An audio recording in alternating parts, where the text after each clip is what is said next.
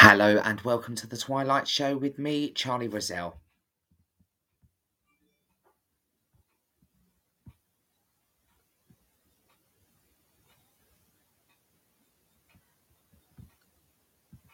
Unfortunately, it doesn't look as though that my jingle is working this evening, so uh, I will just give you a very warm welcome to my Twilight show.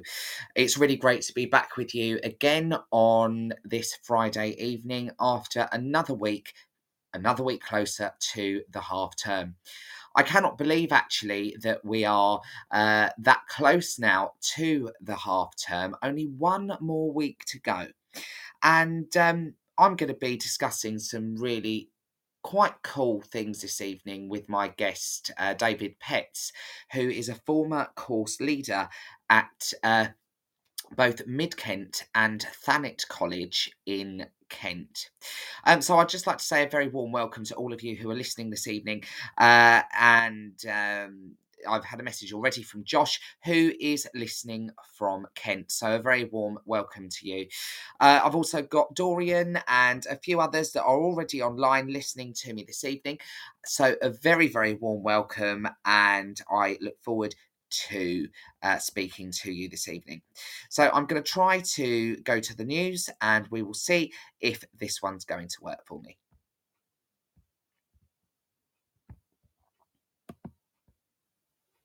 That one doesn't look like it's going to work either. So uh, I will do my best to get that to you as and when I can. So, yes, uh, this evening we are going to be speaking with uh, David, who is a former course leader at two colleges in Kent, one of which based in Maidstone uh, in the Medway area, and another college in the Thanet area in Broadstairs. David has a history in working in carpentry. Uh, he ran his own business for many years and then went on to teaching in his latter years of his career. Uh, so we will be discussing that with him this afternoon. Once again, a very warm welcome to everyone who is listening, and uh, I will do my best now to see if I can get that news to you.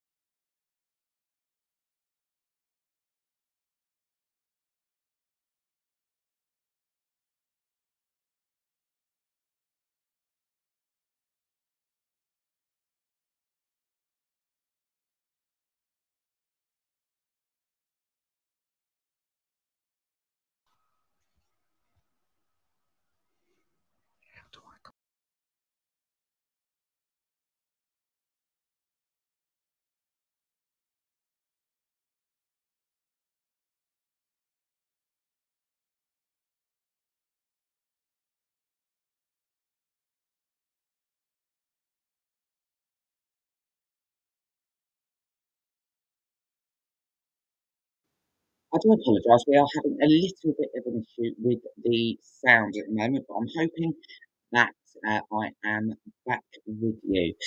Um, so I'm hoping now to have uh, David on the line. Hello, David. Can you hear me? Hello, Charlie. Yes, Hello, Charlie. Yes. Good evening. Brilliant. Nice to uh, have you with us tonight. So, uh, how are you doing?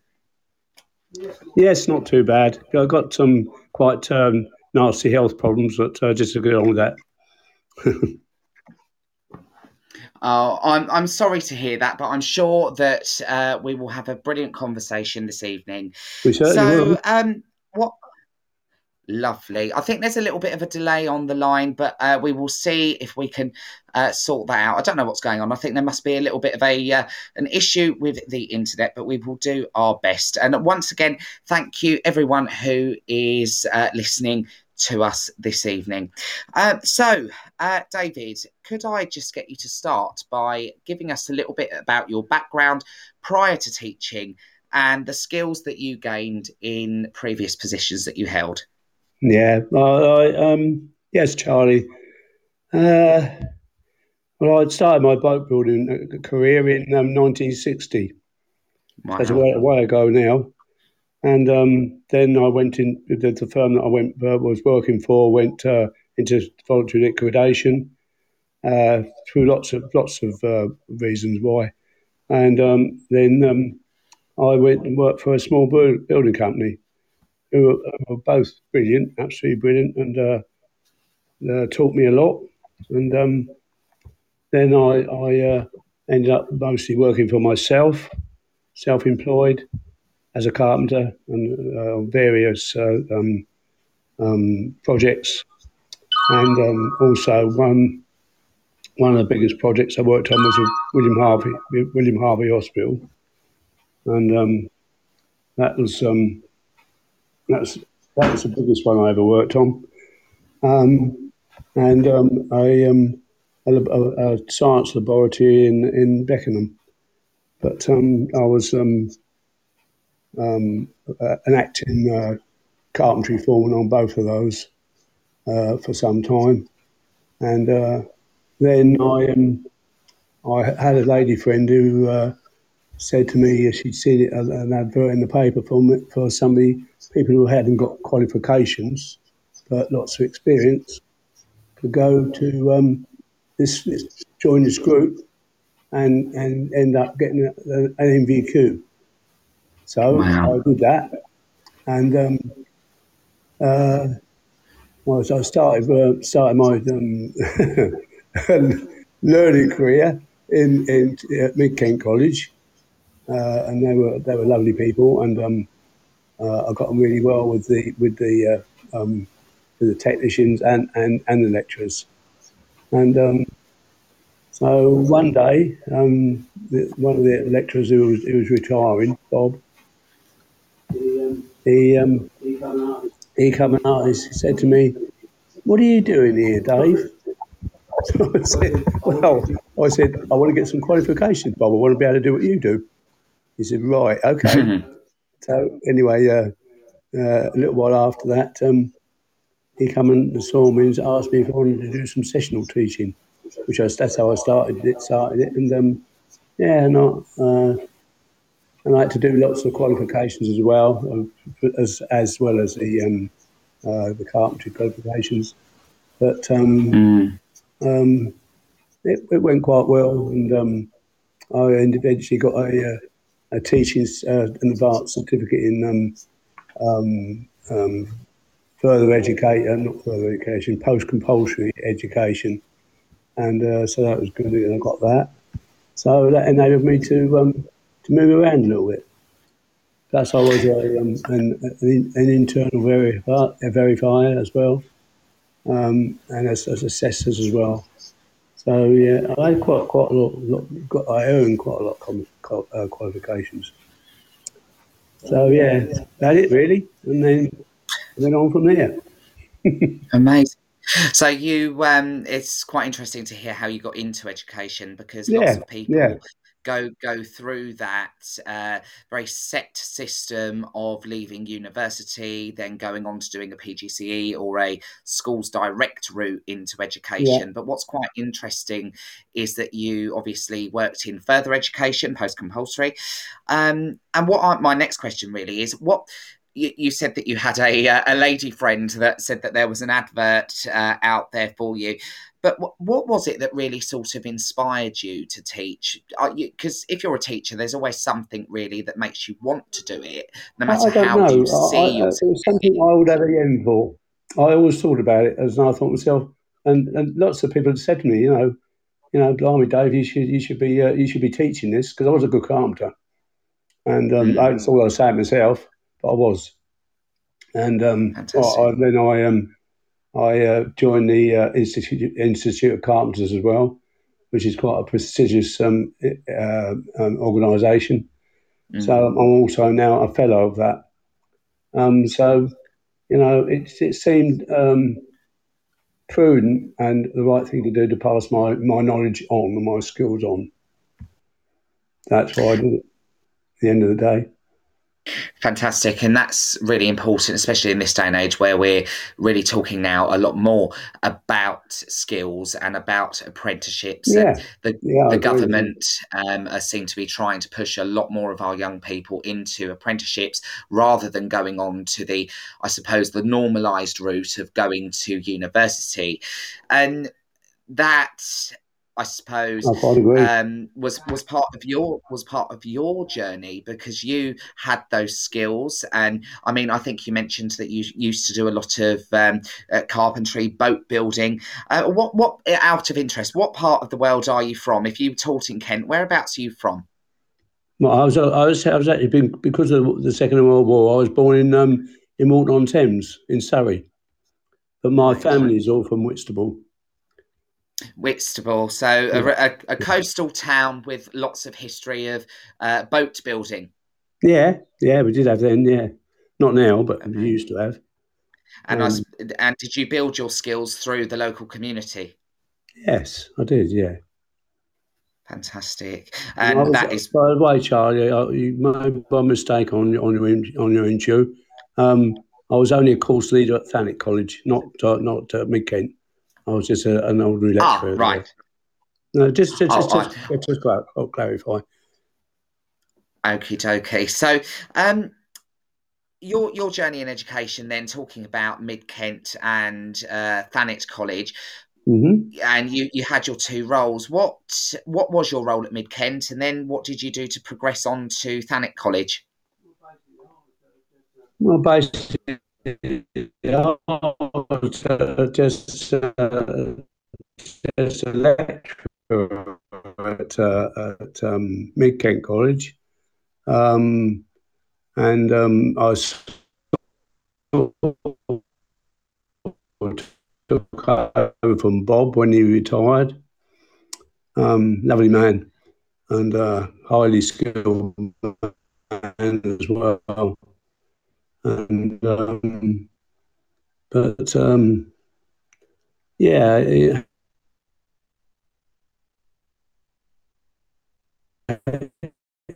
it helped me a lot as well. And, um, I, I enjoy I, do- I enjoyed working with him because he's a good man, and um, yeah, but he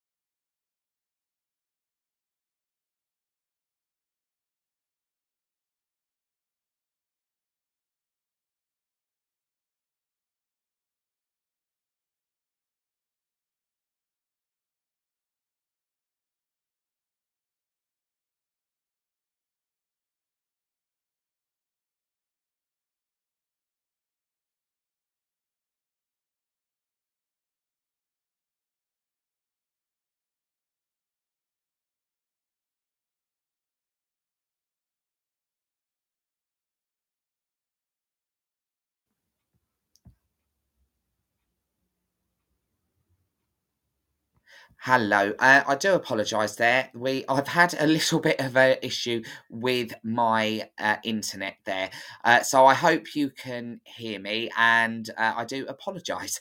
Uh, technology has not been my friend today, I have to say.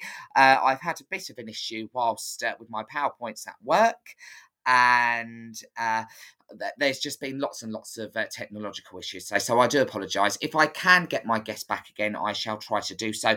Uh, but until then, uh, you will have to just put up with listening to my dulcet tones. So, um, once again, welcome to uh, Teachers Talk radio on the twilight show what i'm going to do now is read the uh, the adverts to you because there's a bit of an issue with the audio files so one of the sponsors of this show is Oxford University Press. If you need support with your phonics teaching, Oxford University Press now has three DFE validated programs to help you Read Write Inc. phonics, Floppy's Phonics, and the brand new Essential Letters and Sounds.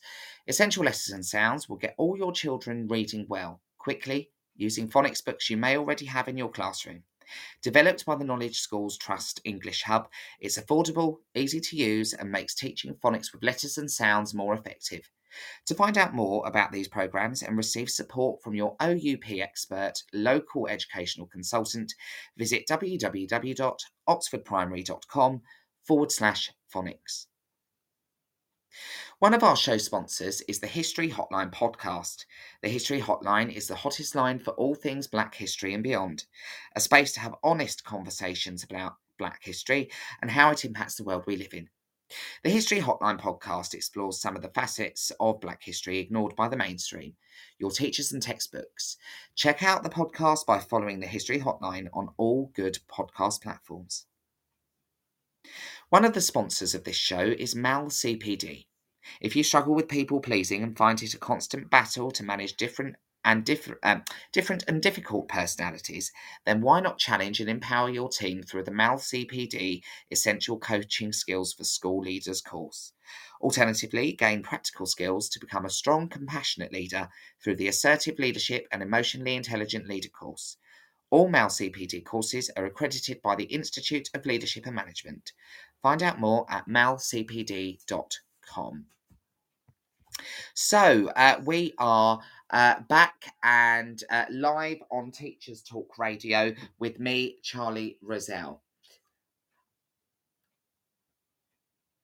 Um, so, what we're going to be discussing is about uh, the importance of skills and uh, teaching skills and apprenticeships. And uh, what we have tried to do is try to get uh, David back on the line, but I don't think that's going to uh, happen due to a bit of an internet issue. I have uh, messaged him, so I will see what's going to go on there.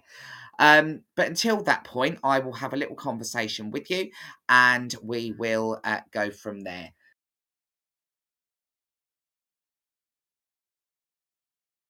So, uh, talking about skills, talking about those carpentry skills that David was talking about there, he sent me a bit of a blurb uh, to uh, his background before he went in to education.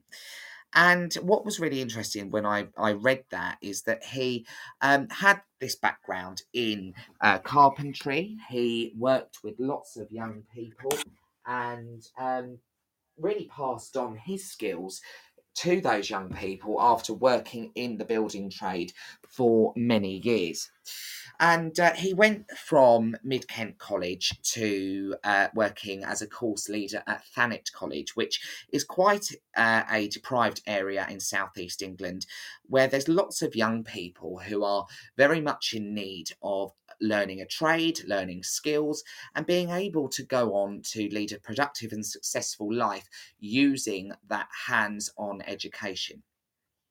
And David uh, was very, very clear in his communication with me before coming on to this show that one of his uh, real um, things that he absolutely loved was working with these young people that really deserved a chance, that really deserved in some ways a second opportunity to do well because many of these young people at that time would leave school with a lack of GCSEs back in the day where it was uh, A star uh, to C that was on the performance tables. And he uh, was very, very clear to me that many of these students would come to him from secondary school without the basic skills in uh, literacy and numeracy. So it was very much uh, the job of the colleges to make sure that not only did they work on that literacy and numeracy, but also giving them that chance to gain that uh, NVQ, uh, the opportunity to work in the trades and to do well.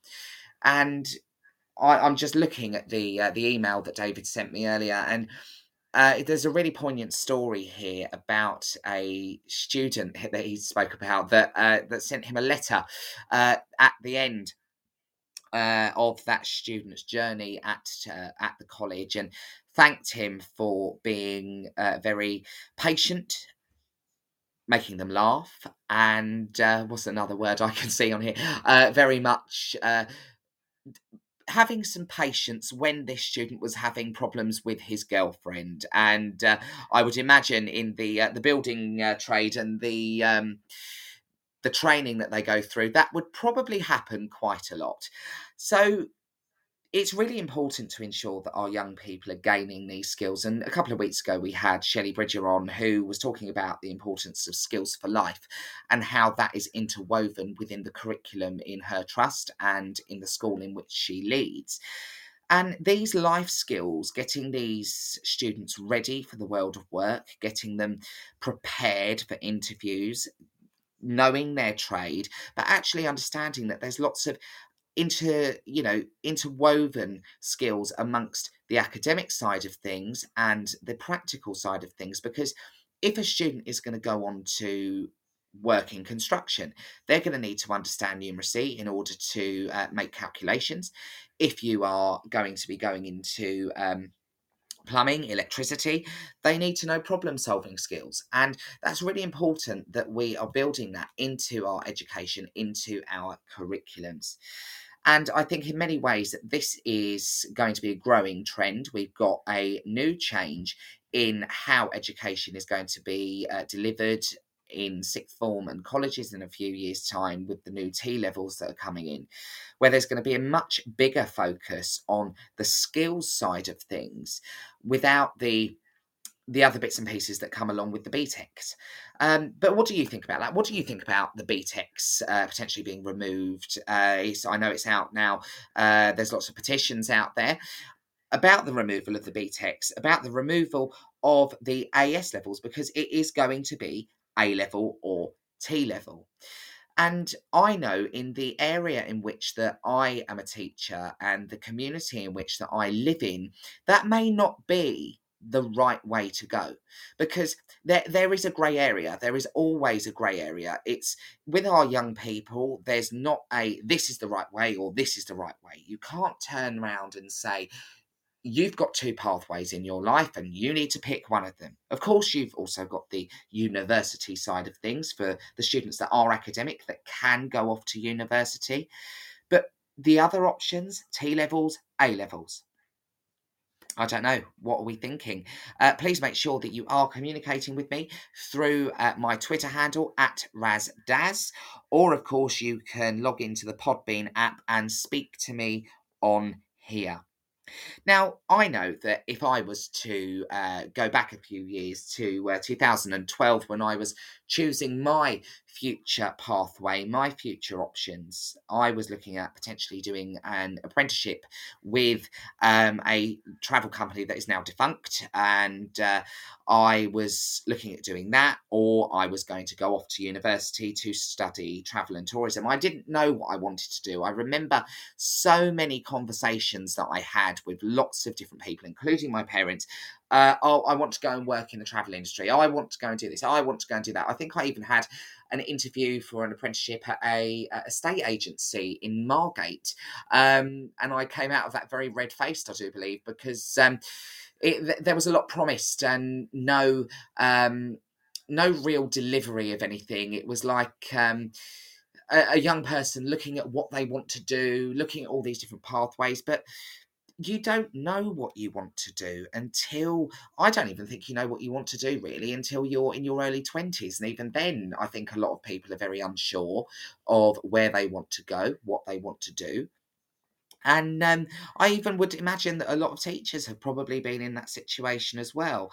And when you're working with young people from vulnerable backgrounds, from challenging communities, from uh, very socio economically deprived communities, I think in many ways that's even worse because a lot of these students don't know where they're going to go. They don't know the opportunities in their locality.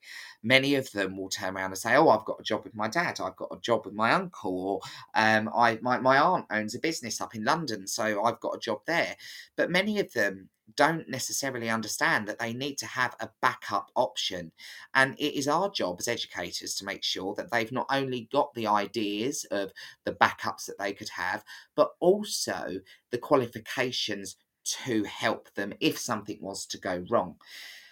And that really is where I would like to uh, go on to sort of explain when um, I, I, was in my uh, secondary um, sixth form when I was at school, and I can remember quite clearly I turned up late to a lesson, and uh, yes, yes, I I turned up late to a lesson.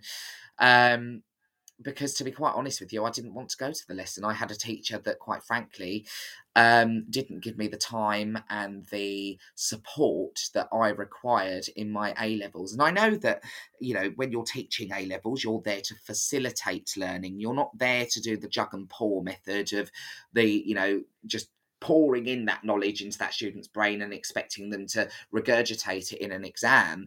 But you're expecting your students to do independent learning. But I can't say that I really believe that at where where I went to school that I was really prepared really for the jump from GCSE to A level, um, and I found that very hard. And I was very very good at computers and ICT when I was very young, and I just sort of assumed yeah I'd be great at doing A level uh, applied ICT.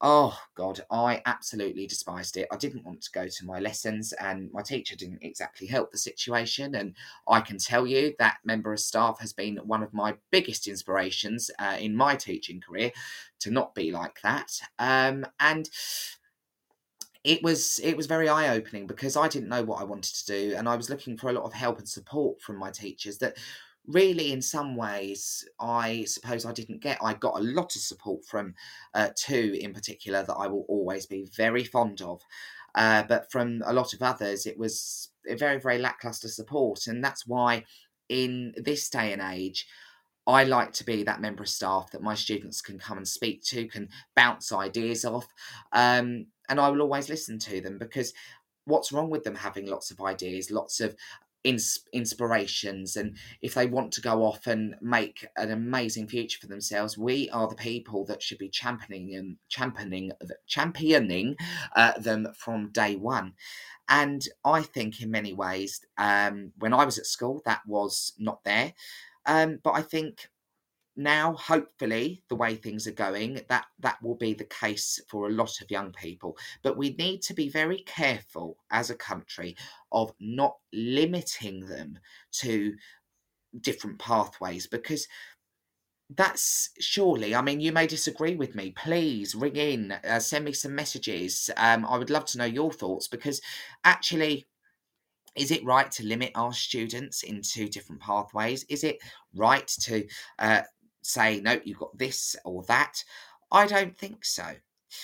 Because that can't work for everyone. That doesn't work for everyone. We need to make sure that our young people have got the skills and the knowledge in order to go on to get jobs, to be productive members of society. Of course, we do.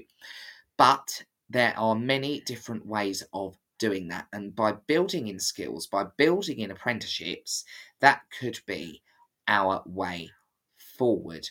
What are we thinking? What would you like to say on this? You can, of course, tweet me on my Twitter handle at Mr. Razdaz. You can send me a message on the Podbean app. Uh, I'd like to say a very warm welcome once again to my listeners. I've got Dorian, a very uh, regular listener. I've got Josh, who I think was here last week from Kent. I've got Roger's History. Hello. Uh, I've got uh, many, many people who are listening. And I think I've got a new listener, Christy T, who says, Happy Friday, everyone. Very warm welcome to you all. And I hope that you enjoyed your little biscuit break while I was trying to sort out my technical issue. So, yes, are we doing the right thing by our students by removing the different options that they've got in their uh, sixth form or colleges? Is it right that we are going to the T levels and the A levels only and removing the AS? I can remember actually thinking back now to, it must have been about 2011, and uh, my school did uh, early entry uh, GCSEs, and I sat my English GCSE when I was in year 10 and luckily passed it. Um, I loved English GCSE. We did so many things that were really interesting, and we did books uh, that really quite hooked me. Things that they would go, a uh, educational uh, key term, they're hooked uh, on your five minute lesson plan. So the uh, I can remember doing the book a long way down, uh, or a long, long way. It was a long, a long, long way. Uh, it was a fantastic book, and it was a book about World War One and we learned so so much about the attitudes towards uh, lots of things in the world back then and it was so gripping because back then i was absolutely uh, obsessed with politics and i was obsessed with the way uh, that the world worked and I, think I was in many ways just trying to sort of find my uh, my opinions of the world, and I can tell you that many things have changed over the years, especially since becoming a teacher. Um, but that was an absolutely amazing book that we read there and we had uh, we did a analysis on a friends episode. It was the one uh, when phoebe drops the uh, the lottery tickets out of the window and we had to analyze the different um, different things that were said and the different camera angles. Oh, I remember that very well. We loved it because they used to we just we used to just walk into lessons and friends would be played to us on the interactive whiteboard. I'm sorry if I get anyone in trouble there, uh, but it was absolutely brilliant. We also did Romeo and Juliet. We did lots of things, and um, it was uh, just absolutely phenomenal. I loved my GCSEs, but moving on to the AS that I did when I was in year 11, my word, that was tough. And the jump from the writing and the analysis that you had to do at GCSE up to A level, well, that was very tough indeed. Now, Seema, I absolutely do. Do you want me to repeat what you've just written there, Seema? You've sent a laughing emoji and you said cuckoo. Now, I'm not going to lie to you. I could absolutely quote that episode from start to finish, and um, oh, it still makes me laugh to this day. But I don't think I'm going to do that. You're going to have to. Uh, you're going to have to tell me if you would like me to uh, to do a little uh, quotation in there. I don't know if that's allowed because of copyright, but we we will um, we will see. I, yeah, of course, I got your reference. If you don't know your friend's references, I'm afraid we cannot be friends. And that also goes for Modern Family, which I'm afraid is also one of the best things to come out of America uh, since then. Um, but I, I divulge. I'm very good at divulging every week. I go off on a tangent, and I think I wonder sometimes if people like that or not. Uh, but you know what? Hey ho. But yes, I was talking about the jump from GCSE to A level. And I would imagine these days it is a lot harder. I don't personally in uh, my department we don't do the A level in geography. We uh, we're in a larger trust with a different uh, with several schools in fact, and um, our our secondary counterparts in uh, our other secondary school offer the geography A level, and I uh, to be honest I'm not too sure whether. Um, whether I would enjoy teaching the A level because it is it's so much more difficult and it's so much it's very dry very very dry at times because the content that's covered a lot of it came down from degree level actually and to be honest um, i'm all about engagement i'm all about fun and i'm not too sure whether the a level for for for my teaching style would be um, would be too much fun for me, to be honest. I mean, I have looked at it, and the textbook is really, really helpful for different concepts that I need to cover at GCSE, even. Um, but actually, not really my bag, I don't think. I'm not too sure. Uh, but what do you think? Seema, you are chatting to me this evening, and I feel like you would like to uh, come online and talk to us. And you know what? I would love it if you came on and did Phoebe's uh, uh cuckoo um, reference there. I would love it. I think you should come on here and I think you should do that live to the nation. Um, but yes, so we are talking about the importance of skills. We're talking about the importance of apprenticeships, the jump from GCSE to A level. And of course, we had uh, David on earlier, who unfortunately we have had to uh, cut the line because of technical issues. So we do apologise with that. But I've given you a bit of background to his story there about working with uh, young people in a very deprived area, in fact, two deprived areas in uh, Kent, and the way in which that he moved from using his skills, using his trade, to imparting those skills and knowledge onto young people who really needed that and who need that step up, that opportunity to do something and to lead a productive and successful life. Now, Seema, your Manc tones would do Phoebe so much justice. You've just you're you're really dangling the carrot now, Seema, because you're making me really need to hear this. Um, I feel like my uh, my my love of the Manchester accent and my love of Northerners, who quite frankly are always very, very fun. Uh, especially, do you know, every time I go on holiday, I always end up uh, going somewhere where there's lots of people from Manchester and, uh, or, or, in fact, Liverpool when I think about it. And they're always so much fun. We love the Northerners. Uh, yes, Roger's history completely agrees with me, Seema. You need to do Phoebe's uh, Phoebe's words there in that beautiful Mancunian accent. We need to hear that, absolutely. Um, or even maybe Roger's History would like to have a go. You never know. Uh, but yes, uh, welcome to everyone once again. And uh, what I'm going to do now, I'm going to uh, read out the uh, the adverts to you once again. One of the sponsors of this show is Oxford University Press. If you need support with your phonics teaching, Oxford University Press now has three DFE validated programs to help you Read, Write, Inc Phonics, Floppy's Phonics, and the brand new Essential Letters and Sounds. Essential Letters and Sounds will get all your children reading well, quickly, and using phonics books you may already have in your classroom. Developed by the Knowledge School's Trust English Hub, it's affordable, easy to use, and makes teaching phonics with letters and sounds more effective. To find out more about these programs and receive support from your OUP expert, local educational consultant, visit www.oxfordprimary.com forward slash phonics. One of our show sponsors is the History Hotline podcast. The History Hotline is the hottest line for all things black history and beyond, a space to have honest conversations about black history and how it impacts the world we live in. The History Hotline podcast explores some of the facets of black history ignored by the mainstream and your teachers and the textbooks. Check out the podcast by following the History Hotline on all good podcast platforms. One of the sponsors of this show is Mal CPD. If you struggle with people pleasing and find it is a constant battle to manage different and difficult personalities, then why not challenge and empower your team through the MAL CPD Essential Coaching Skills for School Leaders course? Alternatively, gain practical skills to become a strong and compassionate leader through the Assertive Leadership and Emotionally Intelligent Leader course. All MAL CPD courses are accredited by the Institute of Leadership and Management. Find out more at www.malcpd.com. Yes, hello, and welcome back to the Twilight Show with me, Charlie Rozelle. It's really great to be back with you this Friday evening, and luckily enough, I'm looking out a window at a very beautiful sunset here in lovely Herne Bay in Kent.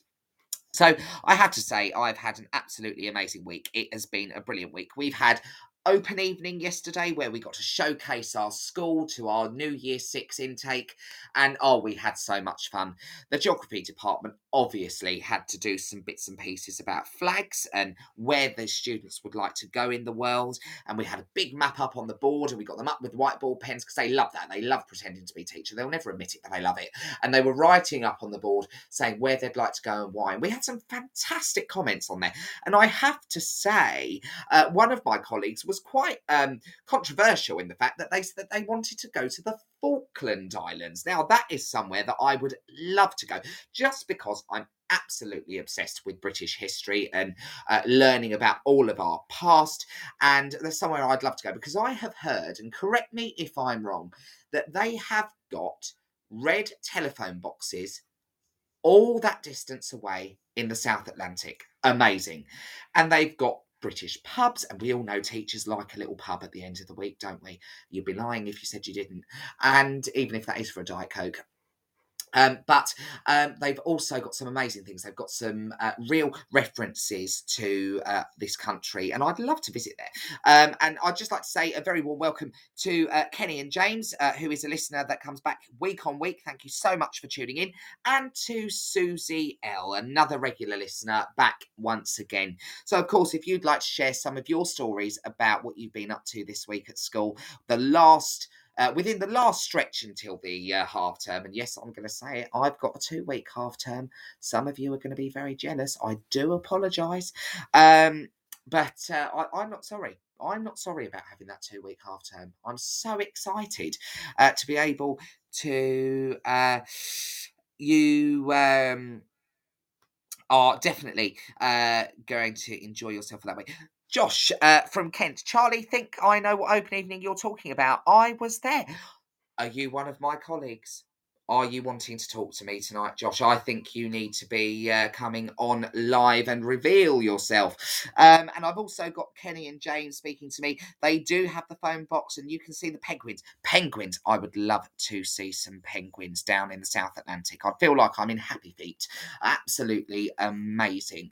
So, yes, we've had our open evening this week. We were making flags on cakes. We had some amazing stuff going on in the history department, in the maths department, in the English department. They had Peter pan going on. Oh my word, it was absolutely fantastic and so much fun. We we love an open evening where I work, and uh, we do it absolutely uh, absolutely brilliantly. And uh, I really really hope that the uh, potential uh, year seven students that uh, wandered around last night are going to absolutely want to come to our school next year. So, uh, yes, that's what I've been up to this week. I have been, uh, what else have I been doing? I've been uh, planning for term two. I've been uh, going on lots of walks to try to uh, walk off all of the uh, sweet treats that I've been having to eat during the week to keep myself going. Um, I have been reading lots of information. you know, the. Um, about the travel uh, the travel rules because I, as I told you last week, I'm off to uh, Fuerteventura at the end of next week. I don't know if I'm pronouncing that right, Fuerteventura, Fuerteventura, uh, but yes, um, we absolutely uh, have had a very busy week this week, but we've only got one week left until the end of term. Oh, that's lovely of you to say. It was fantastic. My tour loved the geography department. Oh, I'm so so glad about that. We we uh, I, I I'm, I'm just going to say it. I, I, think my department's one of the best in the school. We, we, we're fun. We're better than history um, because, you know, we're, we're, we're, what's going on now? We're not going on in the past. Uh, but yes, so that's uh, that's what we've been doing this week. So what have you been doing this week, guys? Tell me what you've been going on. Oh, sorry, Rogers History. I'm digging my hole again, aren't I? Uh, of course, history is fantastic. It is an amazing subject that everybody needs to learn, and we all need to understand the things that have shaped the world that we live in now. Um, oh, I'm so glad that I'm cheering you up there, Rogers, uh, because quite frankly, um, I, uh, I, I do like to uh, make people smile and make people laugh. That's part of my my being. So, Kenny and James, what is your most creative lesson, please, Charlie? Do you have any ideas with cake?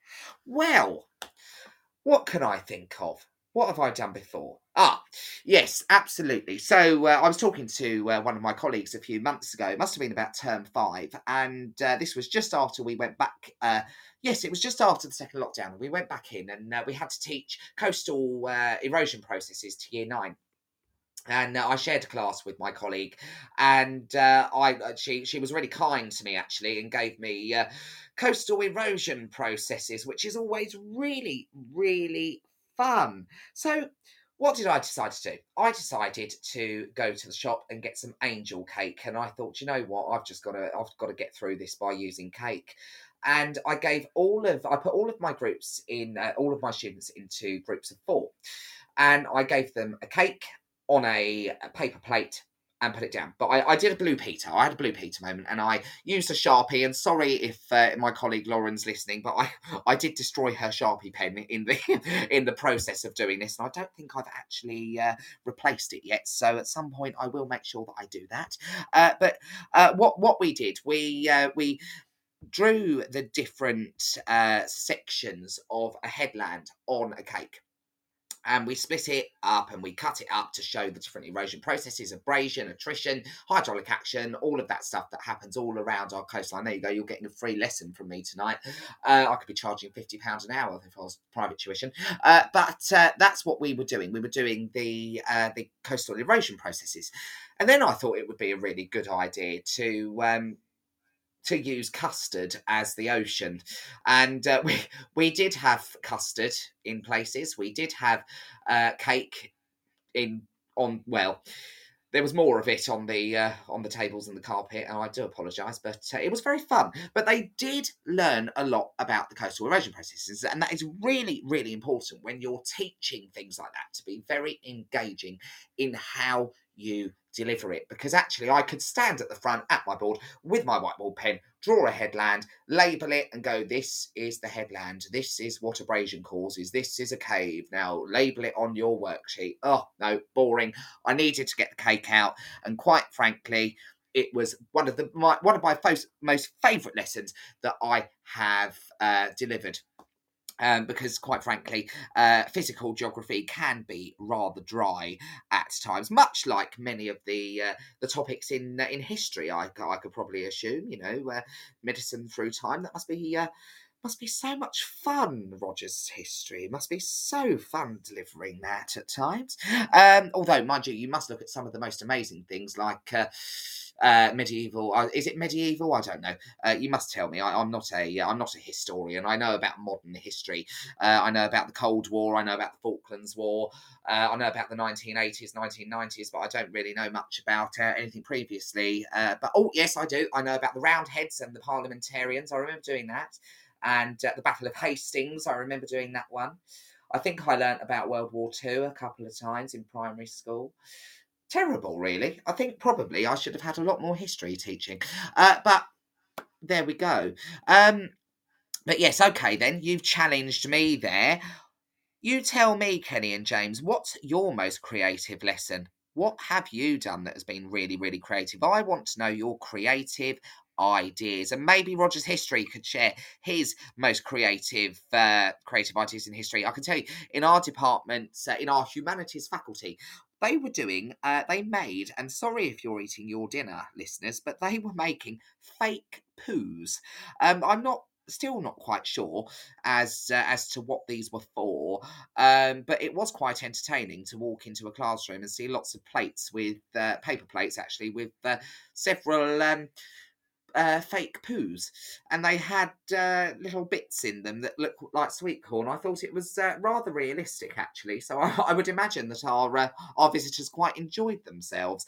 Uh, but uh, the the history department at my school are absolutely amazing. They're very very much very much on the lines of engagement as well. And I, I've seen my head of faculty create aircraft out of toast before, which is always quite fun to watch. Um, and there's lots of amazing things that go on. So um, I think that uh, we are very, very lucky, really, in uh, in a humanities faculty because we've got the opportunity to cover lots of really fun stuff. Um, and at the moment, we're delivering. Uh, in uh, well, yes, okay. I probably should have been in the MFL department, and I was told, okay, Josh, I was told that I could get some croissants in the MFL department, but I was also told that there was a bit of a challenge involving olives if I wanted some of that. Um, so you you tell me, Josh, what was there a bit of a challenge going on down there? Did I have to do something with olives in order to get some croissants? I mean, to be honest with you, I think I must have eaten about four donuts, a uh, pan au chocolat, and uh, several other. Oh, yes, and we ordered Domino's as well last night. That was quite interesting. I, I don't think my diet went very well yesterday. Teacher's diet for you guys. There you go. Uh, something very, very quick, very simple, but very tasty at the same time. But I would have loved to have gone down to the MFL department, even though I'm not that great with my uh, my uh, my modern foreign languages myself. I'm I'm okay at uh, some elements of French. I can uh, I can say my name. I can say how are you, um, but I'm not very good at, at anything else really. I uh, well, I wish I'd have listened a little bit more back in the day, but there we go. Can't go back. Um. Oh, right. Hi, Charlie. I taught the Battle of Hastings as a football manager. I am a non-specialist. Now that might be quite interesting. Now, um, I some of you will know I've literally just started to get into football, and yes, I'm sorry, listeners. I have chosen to support Chelsea. And the reason for that is because uh, I, am just, I'm, you know, this is not an excuse, and I know I am not a glory glory supporter at all, at all, uh, because my uh, my grandpa. Uh, who uh, who was big big inspiration in my life uh, passed away quite a while ago. Uh, he was a Chelsea supporter, and I just felt as though that I just wanted to um, carry that on and uh, I've, I've got really into it. I even over lockdown purchased FIFA on the Xbox. I mean, that was never me. What's happened? I think it must be working in an all boys school. They've they've turned me into somebody that enjoys football for some reason. Uh, but uh, it, it is quite fun. I, I do take my take my hat off to these uh, footballers that are uh, able to run around all day and be paid millions of pounds for the privilege. Not that I'm jealous. Um, but uh, yes, I, I would love to uh, see if I could do a, a show, not a show, a, a lesson as a football manager. not that I'd really know what I'm talking about, to be honest, but um, I, I could give that a go. Kenny and James, maybe you could give me a little email or a or a link to your lesson plan or your PowerPoint. That that might be quite uh, um, quite useful. Was it 7A that made you like football or another class? Oh, that's a good question. Um, I'm not going to uh, discuss my classes in particular because I'm, uh, I don't think I'd be uh, really, I don't think I should be doing that really. Uh, but what I would say is that uh, many of my classes um, have are absolutely they're they're they, they are football mad and uh, they they love it and uh, talking to them about it sometimes they they're just so enthusiastic about it and it's really good because you see that they've got they love something they love to discuss that and if you can speak to them about things like that not only it shows you that you are uh, that you're also human um, but also um, it you know you you drop that that barrier a little bit. And uh, but what i will do i did promise my 7a class a little shout out. So there we go 7a there's your shout out this week. Um you are fantastic. And uh, there's your little shout out. Um so there we go. Uh, I've got lots of listeners on tonight. Thank you so much for joining me. Uh, I've got uh, Chai 2002. I've got Ella. I've got Tro 9984. I've got a very, very long word there that um, lots of letters and numbers. It must be a cryptic code. I've got Susie L, Kenny and James, Rogers History, SAS Power 007. do you work for James Bond? Um, and I've got uh, TSCW, Dorian, and I've got a Josh 1029 384 756. That must be another cryptic thing. Uh, so thank you very, very much for listening. Um, so what I'm going to do now, I'm going to uh, just go through one of the stories that uh, I found on the Guardian this week, and it was uh, very much about the removing the cap on teacher hours and how that is very likely to hit future recruitment. And I, I started talking to you about this last week, and it was quite a well. I'm going to say it again. When you have got a teacher recruitment and retention crisis nationally, it seems very odd to me that you would turn round and say, we are going to remove the limits on teachers' teaching hours. So, directed time would go out the window. You would be able to teach however many hours uh, at your disposal. Seems rather odd for me. And uh, apparently, which our directed time currently stands at uh, the 1265, um, it's been reported um, that it, it, it may be um, ministers may be looking at uh, potentially reforming that and removing it. Um, but I mean, we've we've had the Conservative Party conference this week, and uh, we we've we've had some ripples of what they're talking about. I mean, once again, we've had the Labour Party last week saying absolutely nothing about anything to do with education, and now we've had exactly the same this week from the Conservative Party, uh, the party in government. I mean, you know, when are we going to get any form of clear direction of what education is going to look like in the future. It seems very, very bizarre to me that politicians are on both sides of the argument. I mean, let's face it, you've you've got two options here. You've got the Tories and you've got Labour.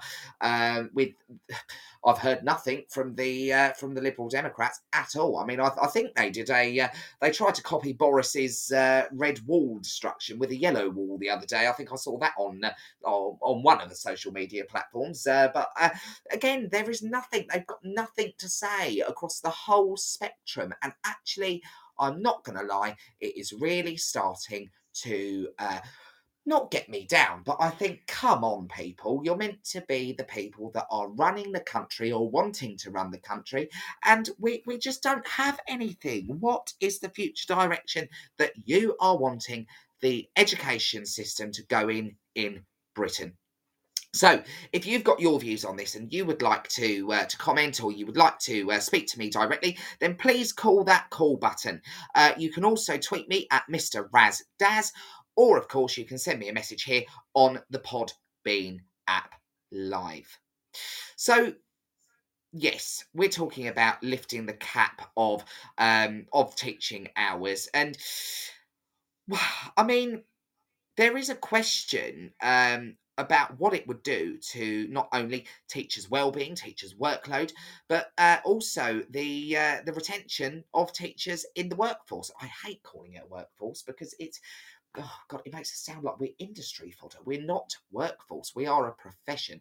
I'm just going to use the word profession. There will be a retention crisis that's even worse if they remove the one two six five limit.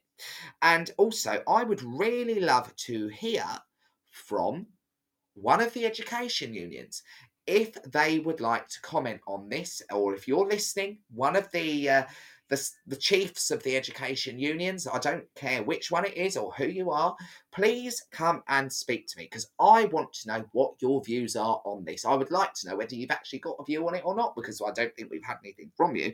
Uh, once again, much like the politicians, not a lot going on. Um, so really um, at the uh, conference of the uh, National Education Union in April, uh, the union itself wrote, voted to reduce high levels of workload in schools. Fabulous. They've had a vote in the union. Um, but really, uh, in lots of uh, lots of schools, I suppose, around the country. I mean, you, you hear it all the time. I mean, I'm, I'm not uh, casting judgment here on anybody, and I'm certainly not being biased. But what I'm saying is that you hear it all the time about workload and well-being. And uh, what's quite worrying is that uh, we seem to be having uh, this national conversation about workload and well-being time and time and time again. I can remember when I started teaching, there was posters from the NEU complaining about workload and well-being. There was um, there was lots of things that used to come through by email or people complaining on Twitter or there was something on Facebook or in the Guardian News. But they're always talking about it. But really, they, where has the action been? Has anyone actually sat around a table and negotiated anything? Because I don't think that has happened.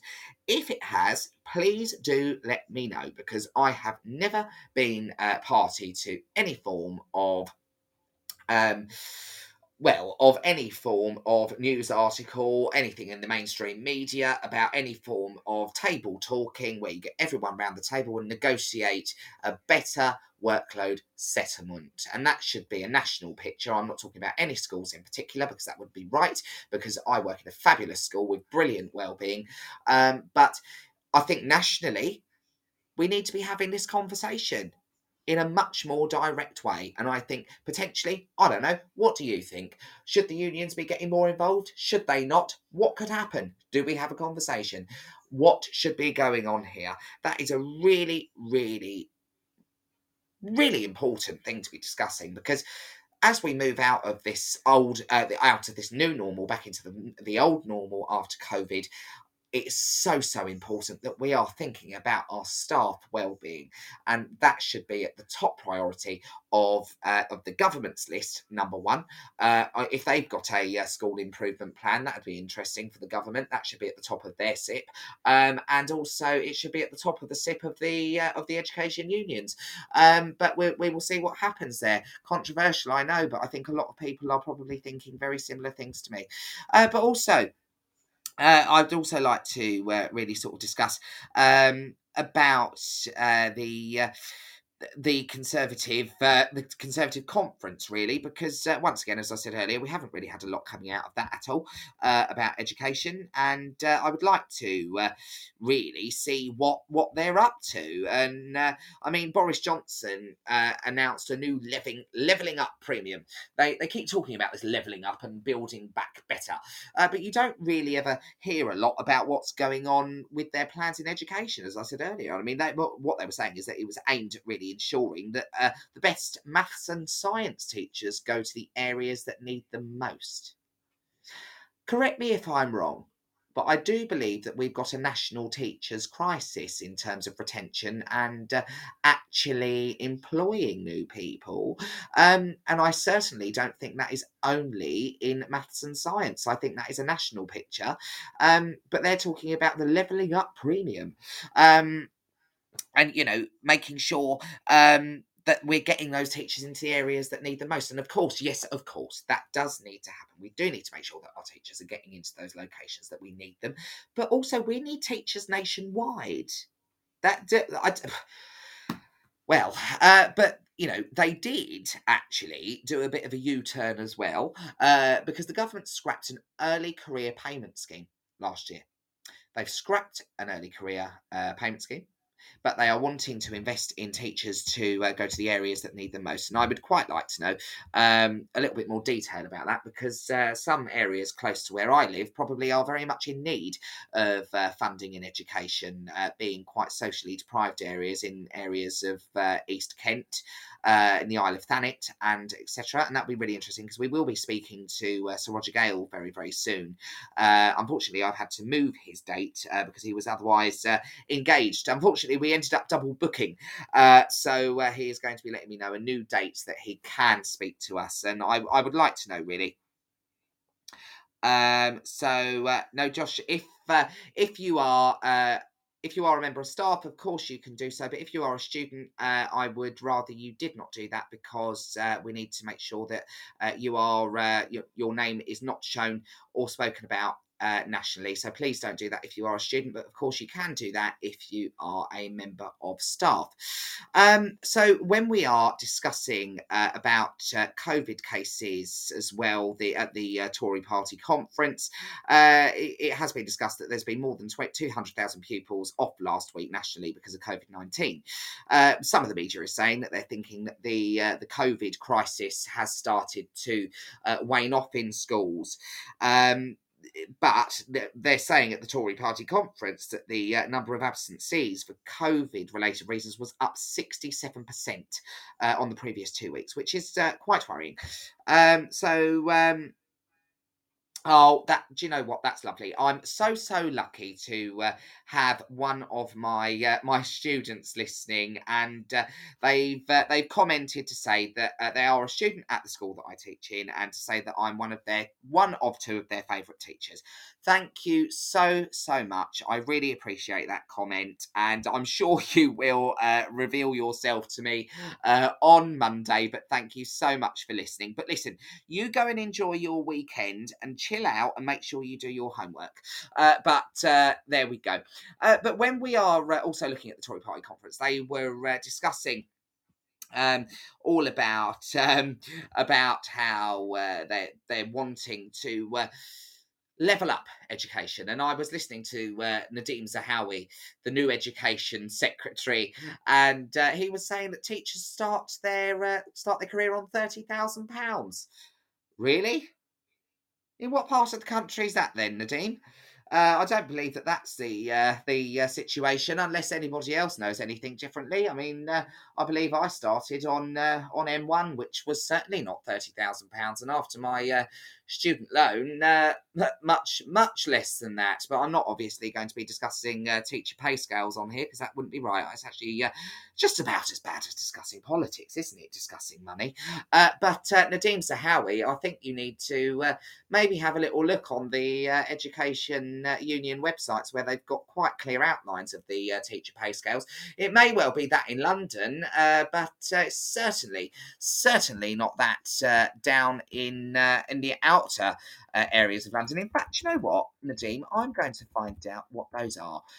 I'm going to find out what that pay scale is, just so I can give you a little bit of information there if you're listening. So the uh, the teacher pay scale starts on uh, outside of London at 25,000, just over 25,000 pounds. Uh, with the inner London, oh, there we go. Of course, inner London starting at 32,000 pounds. So yes, uh, he was of course talking about London there when he was talking about the uh, the starting salaries of teachers. Uh, maybe uh, they could be levelling up by making that a a national picture. Potentially. Who knows? Uh, who am I to say? I'm not a financial expert, and I'm certainly uh, not advocating any schools having to uh, to uh, foot the bill for any increase. But uh, I think the government could certainly, with their levelling up, build back better program, uh, be looking at doing something along those lines. Um, but yes, talking about Mr. Zahawi, our new education secretary, he has been urged to listen and learn from the mistakes of the past year. And of course, that we, we've discussed this uh, on several occasions before. We've discussed this uh, about the mistakes uh, that the government have made in education over the past year during the coronavirus pandemic. And the NAHT School Leaders Union, uh, at their annual conference, they uh, they are urging Mr. Zahawi to listen to the profession, uh, like we were discussing last week and saying last week, to avoid repeating the government's mistakes and constant U turns. And I think I read somewhere else today that uh, some education professionals were basically saying to the education secretary that uh, they need to start listening to teachers in order to avoid more and more U turns during the school year, especially during a uh, global pandemic, which well, what's going on with that? I don't really think we've heard a lot about that in the news recently. It all seems to be about the fuel crisis and the uh, the volcano erupting out in La Palma, uh, which I'm slightly concerned about. I'm not going to lie to you because obviously I'm flying out to the Canary Islands next Sunday. I'm so excited. I haven't yet uh, managed to uh, catch a lift to the airport yet. I'm going to have to. Uh, I'm going to have to try to work that one out because uh, slightly concerned uh, about this whole fuel situation. I think I might uh, might hitchhike. Who knows? I might find a way up there. Um, or I suppose I could uh, I could drive. That's a very long way, especially after a flight. I mean, but anyway, um, but no, very, very uh, slightly concerned about that because uh, I can remember during 2010 uh, when the uh, volcano went off in Iceland and it caused a lot of air travel problems, didn't it? And kind of hoping that it calms down in La Palma because uh, I don't need my holiday being affected by this. I I am ready to get on that plane and jet off into the sun. And I checked the temperature today on my weather app, 25 degrees. I'm so excited. But yes, it was. It was 18 degrees, it says on my car on the way home today. So even that slightly little bit more heat, I'm very, very much looking forward to that. Oh, yes. Oh, yes. Those two emojis that have just come up on my screen there. Absolutely. Uh, I could certainly think of another emoji that I could add to that uh, involving a lovely cold beverage that uh, may be consumed uh, on the uh, sunbeds. Of course, I'm talking about Diet Coke. Don't be Thank you. Oh, is that a bit of a product placement there? Diet Coke, uh, a uh, a diet fizzy drink uh, that I could enjoy on ice. There we go. Um, but yes, I'm very much looking forward to the two week half term, and I'm sure uh, many of you are also too if you've got a two week half term, uh, maybe if you're an academy, uh, you may be following a two week half term. You may not be following a two week half term. We were discussing this last week. I can tell you, I think I've made my mind up on this now. Um, I absolutely absolutely 100% agree with the two week half term because I just, I love it. I love it. We're working so hard doing the best for our students over that first uh, seven week term, and then you get that two week break. Many of us lucky enough to go away on holiday, and I am going to say lucky because I'm very lucky to be able to do so. Um, because lots of people can't. Lots of people are unable to do that for, for many reasons. Uh, so those people that aren't able to go on holiday, those people that aren't able to um, to sort of get away completely away, I think it is definitely time for you to spend that time just chilling out during that half term and enjoying yourself enough so you can just switch off, not think about work, and just enjoy yourself for that time. But yes, so what else would you like to be discussing this week? Would you like to send me anything in that you would like me to discuss with you? If you would like to call in, that's more than fine. I'm sure Seema would like to do so. Are you back from your walk yet, Seema? Because uh, I definitely would like to hear your rendition of that uh, fantastic part of that Friends episode. Um, I would also uh, like to uh, hear from anybody who's got any pressing issues that they would like me to discuss this week anything uh, that uh, you feel needs to be aired, remember that our hashtag is tune in, talk it out. And that's absolutely uh, what you can do on this show. I'm not going to pass judgment. That's not my role here. My role is to speak to you and encourage the conversation with educators on a Friday night here on my Twilight show. And uh, once again, I absolutely love uh, this Twilight show. I love bringing it to you. Um, so I really, really hope that you uh, are enjoying being with me once again this week. Shut the door. Hopefully, having um, so, uh, what I'm going to do now, I'm going to see if I can um, get the news for you. Uh, if not, then I will continue this conversation.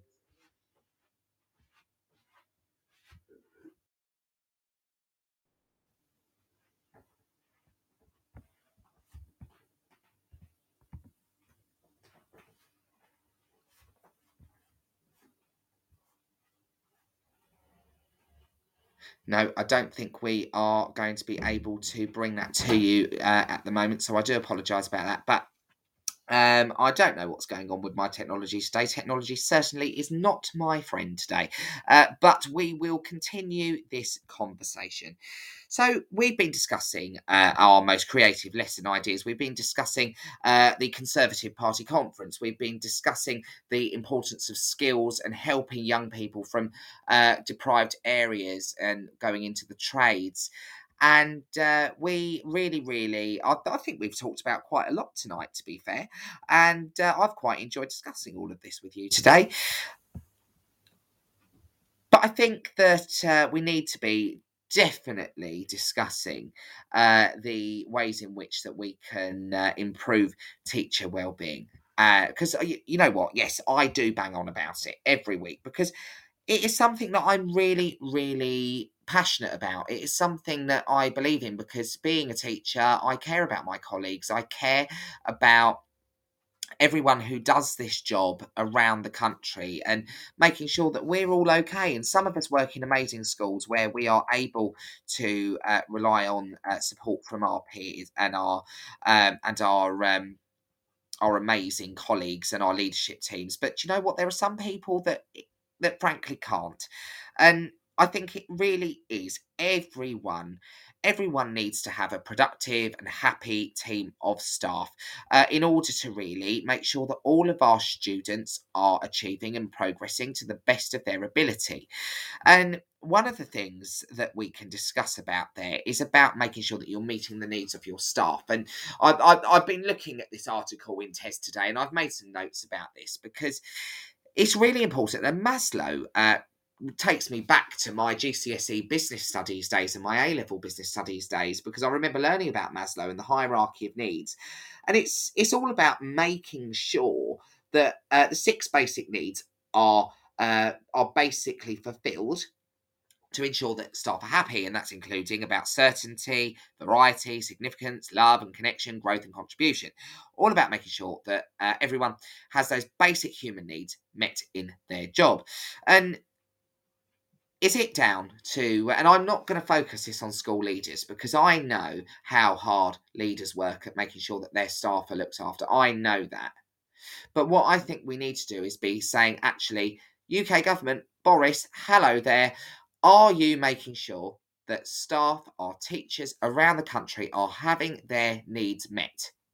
What could be added to uh, to anything really in terms of inspection, in terms of uh, expectations, our rights, our responsibilities to that, to make sure that we are all looked after. We are, and and there is a um, that there is a expectation that our teachers are looked after. Um, and I mean, you know what they're talking about this uh, high tax, uh, sorry, uh, low, uh, high wages and low tax society that they're trying to build back better to. Well, maybe, uh, you know, potentially public servants could see an upgrade in their pay, considering uh, many have been uh, frozen for quite a long time. Maybe that could be a uh, an idea there to uh, build back better. Uh, there, there's also uh, a call, really, to allow students and teachers to be free to be creative, to allow them to be autonomous, to really let them show what they're able to do without constant why are you doing this? What's this for? Blah blah blah blah blah. And loads of us again are very lucky because we're given the freedom to do that but in some places we're not. And you know that can be quite demoralizing because some teachers are very creative they like to try new things they like to gain that interest of their students because the best way to get students to behave and the best way to get students to learn is through engagement and we know our students. That's the first rule of teaching. That's what I was told when I started my training. The first rule of teaching is to make sure that your students are engaged and you know your students. And I think that that's really important that we we don't have a blame culture that we work in a no blame culture where you're free to try something and if it goes wrong it goes wrong. But then you're reflective enough to change, to adapt, to go and view somebody else teaching, to observe, because we're all learning all the time. We're all learning about different strategies, different ways in which to get through to our students. And, you know, that's so important to have that freedom, to have that curiosity, and to embed that into our lessons. And that that's really important for teachers, really, really important, because nobody likes being put in a box and uh, being told you must do it this way, blah, blah, blah, blah. No, that's not okay. That's absolutely not okay. And uh, I've got a really interesting comment here. While families' needs are not met, teachers' needs won't be met, possibly. We deal with the fallout of what goes wrong in the wider world. Working in a deprived area can be soul destroying some days, weeks, and utterly exhausting. You're completely right there. Uh, many of us um, are lucky to work with some of these amazing students that do come from quite challenging backgrounds. I can think of very many that I've worked with during my time in education. And sometimes these students are some of the most rewarding to work with because you feel like you're really making a difference to their lives. And uh, I, I, I've lived actually in quite a I, have lived in many areas actually that could be described as socially deprived. I lived in um, and this is by statistics, by the way. This is not just my personal view. Uh, I've lived in uh, in the Isle of Thanet. I've lived in uh, so that includes Ramsgate, Margate area. Um, I've lived in Luton Town, which will always be one of my most favourite places in the world, but it is a very socially deprived place. Uh, I've lived in uh, parts of uh, Kent that are uh, other parts of Kent that are quite socially deprived and uh, quite economically deprived. And you see the fallout in that. And when you speak to lots of other people that work in schools in these areas, you really do hear some stories of what um, is quite harrowing at times, but it does make our students so much more deserving and so much more resilient to the things that we do. And quite frankly, uh, you're absolutely right there, TSCW without uh, the government stepping in on many, many different uh, levels in terms of social policy and in terms of our families in need, we've got our work cut out. But you know what? We will rise to the challenge as we always do because that's why we're there. Uh, we're there to support our children to make sure that uh, they have the best start in life possible because to some of them, it would be a fair comment to say that some of them do not have the best start in life, and some of them unfortunately, do not have the best upbringing at times. So we have to be that role model. We have to be there for them and we have to show them that there is a future available to them and we will do everything in our power to help them get there. So the next thing um, is about uh, in in this article discussing about uh, teacher well-being is allowing space for connections and th- what this is all about is being able to uh, speak to other people and to be able to share ideas and to be able to um, really build a connection with the other people in your school. And that's about potentially, you know, even having a, uh, a mobile phone group. I mean, I, I know that we've got one uh, in my department that we use, uh, a WhatsApp group, uh, in order to speak to each other as and when it's necessary. But I do have um, some rules associated with that. So we've got a cut off time within the department for what times we're allowed to message and what days we're allowed to message uh, because, you know, we all need to have that time off and that time to switch off. So uh, we do that. Um, we also make sure that we have a really, really uh, a good laugh uh, when we're around each other. I work with some amazing people, and we have a good laugh every time we see each other. And uh, I know uh, that uh, we we just love we love talking to each other. We love laughing and having that real connection and that family feel. And I can say that I'm very lucky because where I work, we do have that family feel in our trust and in our in our school, um, and that makes it all so so much uh, more fun. And uh, you you need it in a school, absolutely. And actually, um, this one's an interesting one. It's called Listen to Your Staff and Lose the Ego. And I'm just going to read this one to you. Above all, don't let your ego impair your ability to listen to what your staff really need. By all means, set a course early on based on your instincts and the school culture. But if problems arise, be humble enough to listen and reflect without making last minute knee jerk reactions. That is absolutely correct. I know as a head of department at times it is very difficult to not have a knee jerk reaction. It's very because you know when you're a teacher, you're making a thousand decisions an hour. Your brain is constantly on the go, and you might have an issue here, you might have an issue there, you might have to deal with the child doing this, you might have to ring a parent, you might have to write a letter, you might have to go and speak to that member of staff that's had a bad lesson, you might have to quickly plan a lesson that's miraculously been deleted off the system. Anything could go wrong, and it's very, very quick, quick, quick reactions. And lots of us uh, could be uh, rated by colours. And I, am not going to go into it completely, but I, I learned a lot last year about colour profiling. And uh, I, I'm very much a, uh, a, a yellow red, and I, I love to do lots of things, uh, but I can be very much, uh, right, I'm going to do this now, I'm going to do this now, I'm going to do this now. And then something can fall down somewhere else. And actually, I've got to work on my other colours to make sure that I'm a very, very level uh, leader and a very level um, listener in my department to my colleagues and my team. And I've definitely worked. I've, I, well, I've tried. I hope. I hope, uh, department, if you're listening, I hope uh, that you uh, that you are seeing a, uh, a much calmer Mr. Rozelle uh, this year, who uh, who really does want to uh, grow um, grow and develop a team that is so so amazing. And actually um be proactive. That's really important to be making sure that things aren't last minute because that causes a lot of upset when things are last minute and things because your departments uh, and your team need direction. They need structure. They need uh, strategy.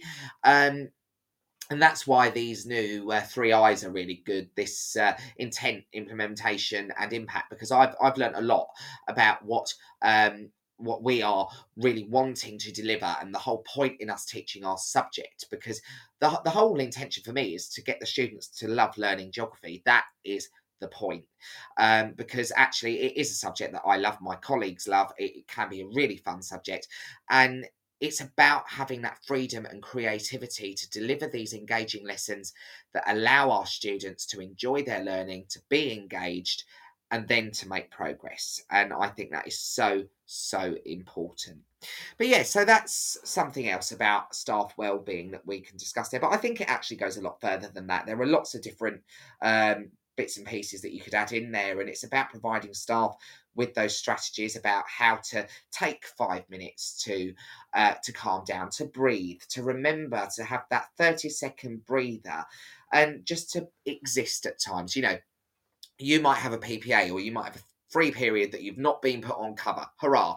So you can go and get that coffee. You can go and have that little cake. Yes, I I see I see you all thinking, yes, I do go and get a little cake at staff room. I've got a stash of mini rolls in my little in my little cupboard now. I love it. Uh, but you you have that five minutes and you either take that five minutes just to breathe, just to be, and just to calm yourself or you take that five minutes to go and find somebody in the staff room to have a brief conversation with.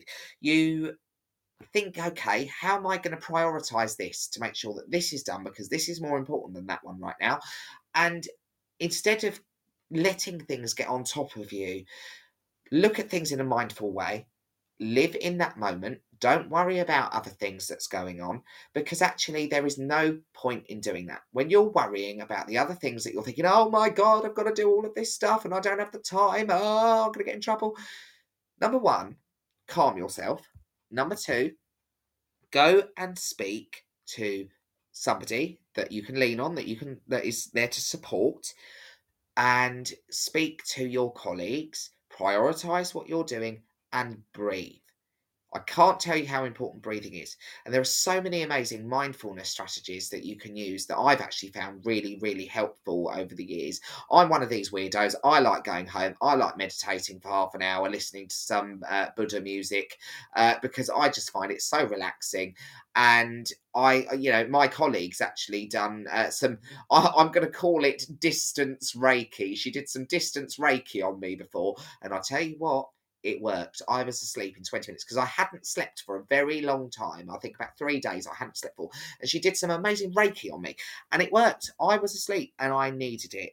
And you know what? Yes, TSCW taking a step back is really important at times, but that doesn't mean taking a step back from your career. It doesn't mean taking a step back from your students. It means taking a step back and really, really just calming yourself and thinking, okay, this is what I need to do get a plan together and a structure. Because teachers, we're amazing. We're all amazing. No matter where you work, no matter what you do, no matter what your role is. Remember, please, that you're amazing. And sometimes we just need to breathe. Absolutely. TSCW says to breathe. And TSCW has also added, so glad I work in a school with a no cover policy. We only do it when times are desperate, probably once a year, if that. Now that's interesting. Some schools have no cover, some do cover, some lower uh, your timetabled hours. So then you've got a, uh, a period, a week where you can be used for cover.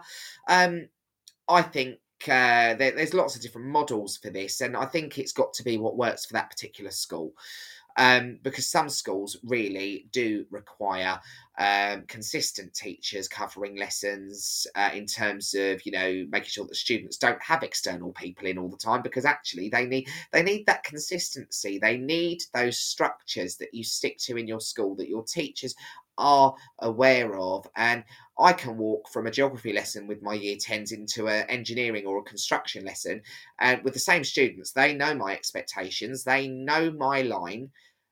So then you've got a much better and more calmer lesson.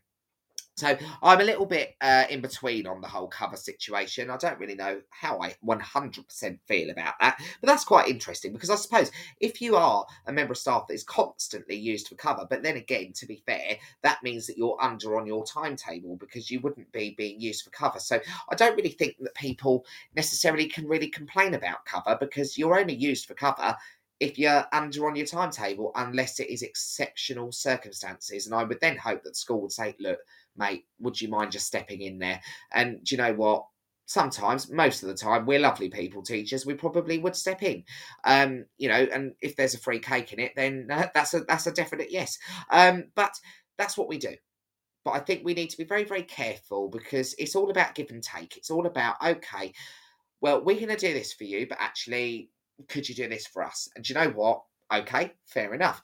And we are we're very good at that and i think that um, it's a really really good idea to be having these conversations about well-being and workload because i think lots of schools could learn from each other about this because there needs to be an open conversation nationally about this we need to be looking at good practice and uh, you know the schools that are winning awards for this by the way uh, who could also uh, be uh, sharing their experiences and the reasons why they've won awards for uh, workplace well-being. Um, and that is just really really important as teachers. We need to be looking at that and we need a national conversation and i think that the unions also need to be getting involved in this. I think a lot of other teachers would be saying the same. But once again we we just have uh, little posters that come out from them and really what what else happens. They vote on something and really uh, we don't really hear a lot. You might think differently. I don't know. What do you think? Um, but we will. Uh, we will. Uh, probably continue to have many conversations about uh, the uh, teacher wellbeing and workload situation in this country who knows, we might uh, see massive, amazing changes from the new Education Secretary. You never know, we might at some point have a Labour government that completely changes everything again. Who knows? We live in a very turbulent world. Uh, but I think it is a very interesting Well, There you go, uh, Emma, if you're listening, I've used that word again interesting. Uh, it's a very interesting world that we live in, and uh, I'm, I'm very proud still to be part of our amazing profession and working with our fantastic young people who are so resilient and are learning every day about how to go out into the real world and be productive and amazing citizens because that that's why we're in this job is to to help them become those citizens that we want to see the adults that we want them to become when they leave us for the last time. And uh, that i think is if i if somebody was to ask me why i became a teacher number one not to be like my ict teacher like i told you about earlier. Number two to help my students to succeed and become really amazing well-rounded humans ready for the outside world. And number three because we're just all amazing, aren't we? Really, we have a great laugh, and uh, quite frankly, I like making cake models and chucking custard over them. So that's it for today.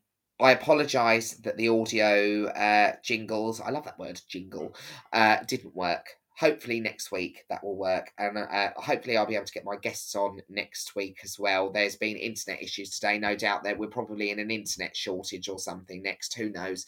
Welcome to modern britain 2021 but listen thank you so much for listening. I hope you've enjoyed my show. Have the best weekend. Continue to listen to the late show here on teachers talk radio. Have an amazing weekend. Bye bye